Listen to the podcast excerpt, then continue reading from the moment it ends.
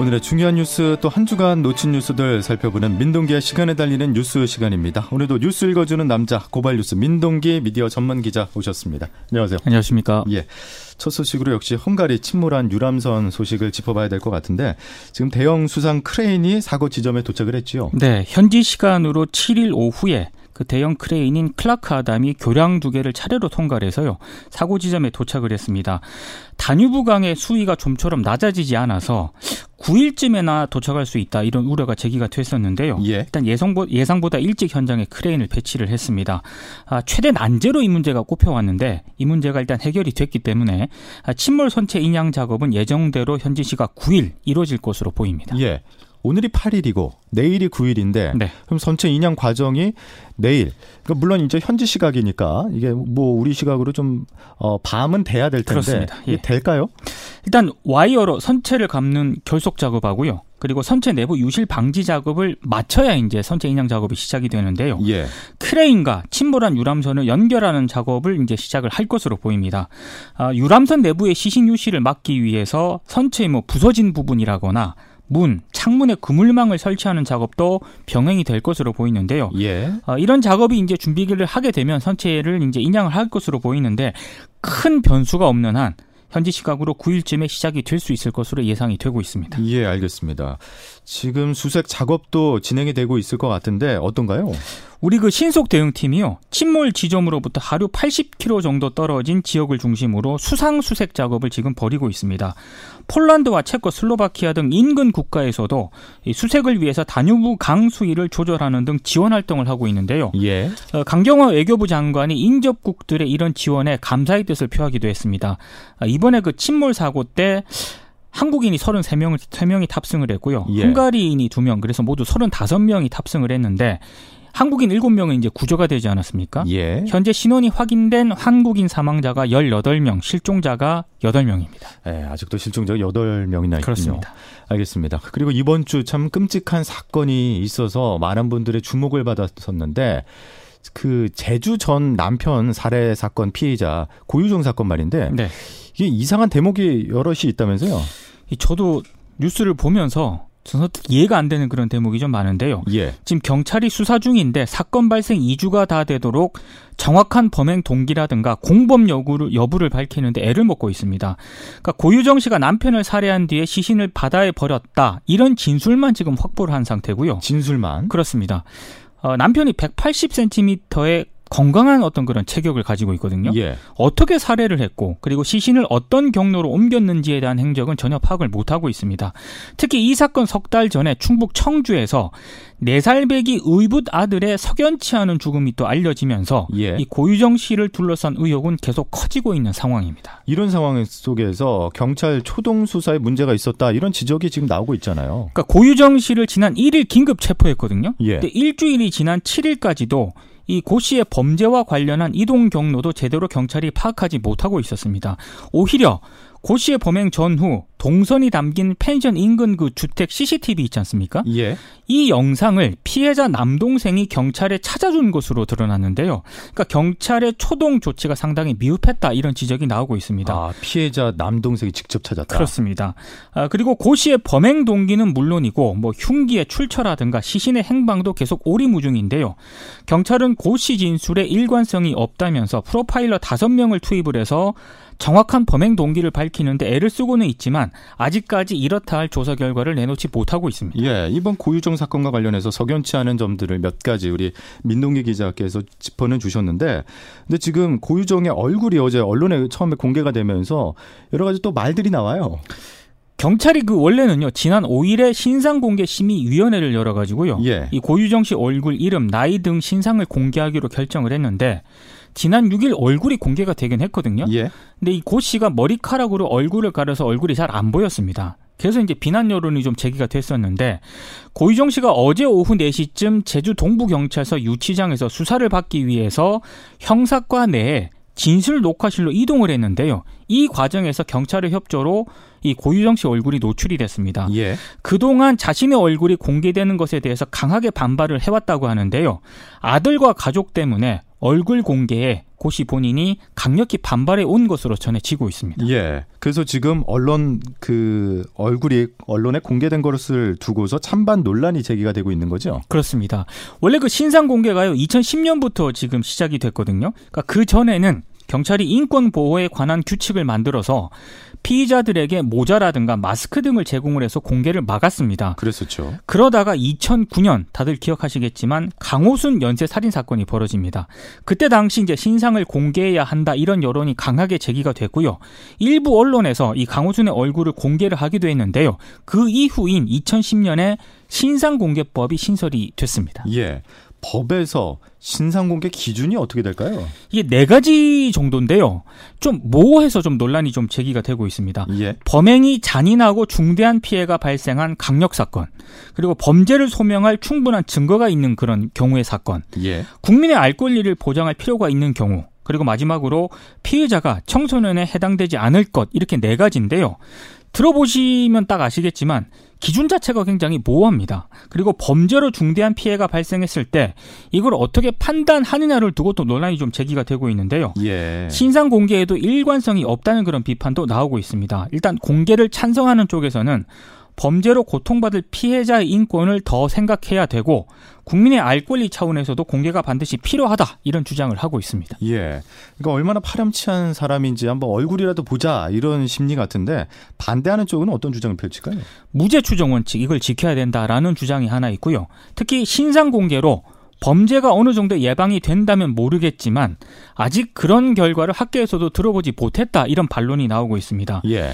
이른바 망신 주기밖에 안 된다는 그런 지적인데요. 실제 고유정 씨의 신상 정보가 공개가 된 이후에 인터넷 커뮤니티를 중심으로 확인되지 않은 그런 이 정보들이 무차별적으로 확산이 되고 있거든요. 졸업 사진이 나돌더라고요. 그러니까 그게 확인이 안 된 겁니다. 예. 그래서 이제 2차 피해가 있을 수 있다는 그런 점 때문에 경찰이 지금 피의자 가족 보호팀을 구성을 해서 보호 조치에 지금 나서고 있는 그런 상황이거든요. 예. 그러니까 얼굴 공개를 둘러싸고 찬반 논란은 앞으로 더 가중이 될 것 같습니다. 예, 알겠습니다. 아, 그리고 이번 주는요, 세금과 관련해서 주목해봐야 될 뉴스들이 몇 개 있어서 우리 지금부터 이제 민 기자와 함께 짚어보겠는데 어떤 뉴스를 먼저 함께 해봐야 될까요? 여름이 다가오니까요. 예. 전기요금 누진제. 정부가 이걸 개편하기로 했거든요. 그러니까 올 여름부터는 냉방 부담을 어느 정도 덜 수 있을 것 같습니다. 산업통상자원부가 작년 말부터 민관 누진제 테스크포스를 구성을 해서 누진제와 관련한 대안을 모색을 했는데 예. 이번 주에 대안을 좀 내놓긴 했습니다. 크게 세 가지 정도 대안을 제시했는데요. 하나는 작년 여름 때 기억하시겠지만 정부가 임시 할인을 했거든요. 부랴부랴 만들어졌죠. 대안이. 그러니까 현행 3단계 누진제 구조를 그대로 유 지를 하되 구간을 늘리는 방안이 첫 번째 방안이고요. 두 예. 번째 방안은 3단계 누진제를 여름철에 2단계로 줄이는 방안이 있습니다. 그리고 마지막으로는 누진제를 아예 폐지하는 그런 방안인데요. 작년에는 한시적으로 7, 8월에만 요금을 완화하는 그런 임시 조치였다면 그랬었죠. 이번에는 한전 전기요금 약관을 아예 개정을 해서 누진제 개편을 제도화한 것이 특징입니다. 그러니까 아직 최종적으로 확정된 건 아니죠. 그러니까 세 단계 안을 내놓고요. 예. 오는 11일 공청회 등을 거치면서 국민 의견 수렴을 거칠 예정인데요. 이달 중에 한전 이사회와 정기위원회 등 법정 절차에 의해서 최종 개편안을 확정 지은 다음에 예. 7월부터 시행에 들어갈 예정입니다. 예, 누진제 한번 잘 지켜봐야 되겠고 주류 과세 방식도 이번에 바뀌었어요. 술 좋아하시는 분들이 굉장히 민감하게 받아들이는 그런 소식인데요. 예. 정부가 술에 세금을 매기는 기준을 가격에서 양이나 알코올 도수로 바꾸기로 했습니다. 우선 내년에 맥주와 알- 막걸리부터 적용하기로 했는데요. 이게 지금까지 50년 넘게 종가세로 유지를 하던 주류 과세 방식을 이번에 손질을 하겠다고 정부가 나선 그런 셈인데요. 예. 이게 왜 그랬냐면 국산과 수입 맥주 간 이 과세 체계 형평성 문제가 계속 제기가 됐기 때문입니다. 그러니까 수입 맥주는 네 캔에 만 원에 판매할 수 있었는데 네. 국산 맥주는 그렇게 할 수가 없었던 거잖아요. 그러니까 국산 맥주 업계에서는 이것 때문에 우리가 불이익을 당하고 있다라고 계속 주장을 해왔고요. 예. 정부도 개선이 필요하다고 생각해서 주세 개편에 착수를 한 상황입니다. 어, 사실 수입 맥주의 경우 네 캔에 만 원. 이게 참 어떻게 보면 이제 정가처럼 느껴져요. 이게 네 캔은 무조건 만 원이어야 된다. 많은 분들이 이제 그게 마치 정가처럼 생각을 하게 됐거든요. 예. 그러니까 사실 수입 맥주는 관세를 더한 수입 신고가의 세금을 매기는데 반해서 국산은 판매 관리비와 이윤까지 합친 출고 가격에 이제 세금을 매기다 보니까 예. 더 부담이 클 수밖에 없는데요. 때문에 이제 정부와 여당이 회의를 열고 술에 붙는 세금을 가격이 아니라 술 용량에 맞춰 매기는 종량세로 이제 바꾸기로 한 겁니다. 예. 맥주와 막걸리에 먼저 적용을 하는데 맥주 같은 경우는 리터당 830원, 막걸리는 42원 정도가 부과가 되거든요. 근데 이렇게 되면 현재 한 캔에 2,700원 하는 500ml 국산 맥주가 세금이 약 200원 정도 깎이고, 깎이게 되거든요. 어, 그렇게 예, 되면은 4캔에 국산 맥주도 이제 만원 행사가 가능해질 수도 있습니다. 예. 맥주의 경우고 서민의 술이라고 불리는 소주는 어떻게 되는 거예요? 그러니까 소주를 비롯해서 뭐 증류주라든가 약주, 청주 등에 대해서는 종량세 전환 대상에서 일단은 제외가 됐습니다. 아, 일단은 요번에는 아니다. 그렇습니다. 뭐 여러 가지 상황을 봐서 어, 향후 업계 의견을 충분히 수렴해서 추진하겠다는 게 정부 입장인데요. 예, 예. 근데 이게 종량세 전환이 과연 쉬울까? 이런 전망이 좀 나오고 있습니다. 예. 왜냐하면 예. 소주 같은 경우에는 종량세를 도입을 하게 되면 세금이 대폭 올라갈 수밖에 없거든요. 알코올 도수가 아무래도 그렇죠. 예. 그러니까 소비자 가격이 또 인상이 되지 않겠습니까? 그렇죠. 그러니까 소비자 반발이 예상이 되고 있는데 정부 입장에서 과연 선뜻 나설 수가 있을까? 예, 이런 우려가 지금 제기가 되고 있는 상황입니다. 예, 주세 그리고 전기세 이렇게 세금과 관련했고 또 하나 세금이 이제 자동차와 관련된 거죠. 그 승용차 개별 소비세가 있거든요. 예. 6개월 더 연장해서 연말까지 시행을 하기로 했습니다. 왜냐하면 자동차 업계가 여전히 어려, 어려운 데다가 경기 상황이 좋지 않다는 점을 감안한 것으로 보이는데요. 지난해 7월 정부가 승용차 개별 소비세를 차값의 5%에서 3.5%로 인하를 해서 6개월간 시행을 했는데요. 예. 지난해 말에 6개월 더 연장을 해서 이달 말 종료를 앞두고 있었습니다. 근데 이번 추가 연장 결정으로 1년 6개월 연속 인하 조치가 지금 이어지게 됐습니다. 예. 참 그만큼 자동차 업계가 어렵다는 건데 자동차 산업이 계속 부진하기 때문에 연장을 할 수밖에 없었다는 거죠. 그러니까 지난해 국내에서 생산된 자동차가 400만 대인데요. 1년 전보다 10% 이상 줄었습니다. 예. 그리고 상장 자동차 부품 회사 90개 가운데 적자를 낸 기업 수도 점점 이제 2년 연속 두 자릿수를 이어가고 있는 그런 상황인데요. 아. 근데 지금 반론도 좀 만만치가 않습니다. 이게 왜냐하면은요. 세수가 줄어드는 거 아니겠습니까? 그렇죠. 그러니까 연장을 하게 되면 세금을 깎아주는 거니까. 그렇습니다. 근데 지금 6개월 정도 이거를 그 시행을 할 때마다 개별 소비세 인하를 6개월 정도 계속 연장을 할 때마다 약 천억 정도의 세수가 덜 거치는 것으로 지금 정부가 판단을 하고 있거든요. 예. 근데 이번 조치로 1년 6개월 연장이 되는 거기 때문에 세수만 놓고 보면 3천억 정도 세입이 축소되는 것으로 지금 전망이 되고 있습니다. 근데 축소가 되는 만큼 뭔가 그 국내 승용차 판매량이 증가를 하거나 이렇게 좀 바뀌어야 되는데 개별 소비세를 인하를 하더라도 예. 국내 승용차 판매량에는 전혀 영향이 없다는 겁니다. 그러니까 이게 국내 승용차 판매량이 늘어나야 되는데 그 외국산 차량을 그렇죠. 예, 사람들이 많이 소비를 하기 때문에 요즘 오히려 이게 세금만 덜 거치는 거 아니냐 이런 지적이 있는 거죠. 정부도 이제 고민을 하고 있는 것 같아요. 그래서 만약에 추가 연장 효과가 계속 없으면 예, 개별 소비세 인하 조치 종료를 하는 게 맞다고 지금 판단을 하고 있고요. 연말까지 상황을 보고 정부가 최종 판단할 것으로 보입니다. 예, 세금. 뭐 국민들뿐만 아니라 정부 입장에서 참 세금 때문에 골치 아픈 것 같군요. 알겠습니다. 이제 여름 휴가 계획 세우시는 분들 많을 것 같은데 관련해서 뉴스들도 계속 나오네요. 올해 여름 휴가 가는 사람 10명 가운데 8명은 국내 여행을 계획하고 있는 것으로 나타났습니다. 예. 글로벌 여가 플랫폼 기업인 야놀자가 취업 포털 잡코리아와 함께 성인 남녀 2,373명을 대상으로 이제 조사를 했는데요.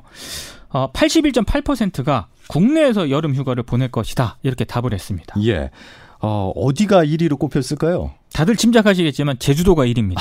예. 37.8%로 1위를 차지했고요. 예. 강원도가 2위였고 부산, 울산, 경남이 3위, 그리고 서울, 경기, 인천 이렇게 4위로 나타나는데요. 예, 예. 휴가 시기에 대해서는 가장 많은 42.4%가 7말 8초를 꼽았습니다. 그렇죠. 그리고 8월 둘째 주가 10.7%로 가장 많아 아, 그 다음으로 이었고요. 예. 그리고 7월 첫째 주가 9.9%로 3위로 나타났는데요.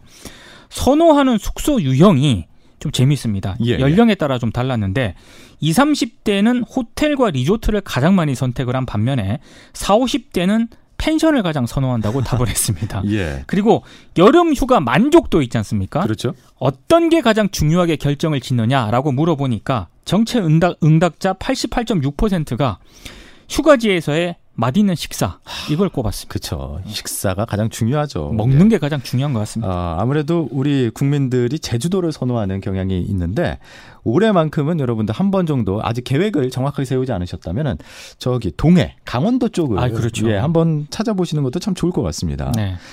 우리 민 기자님 계획 세우셨습니까? 아직 없습니다. 예. 동해를 추천해 드리면서 여기까지 고발뉴스 민동기 미디어 기자였습니다. 고맙습니다. 고맙습니다.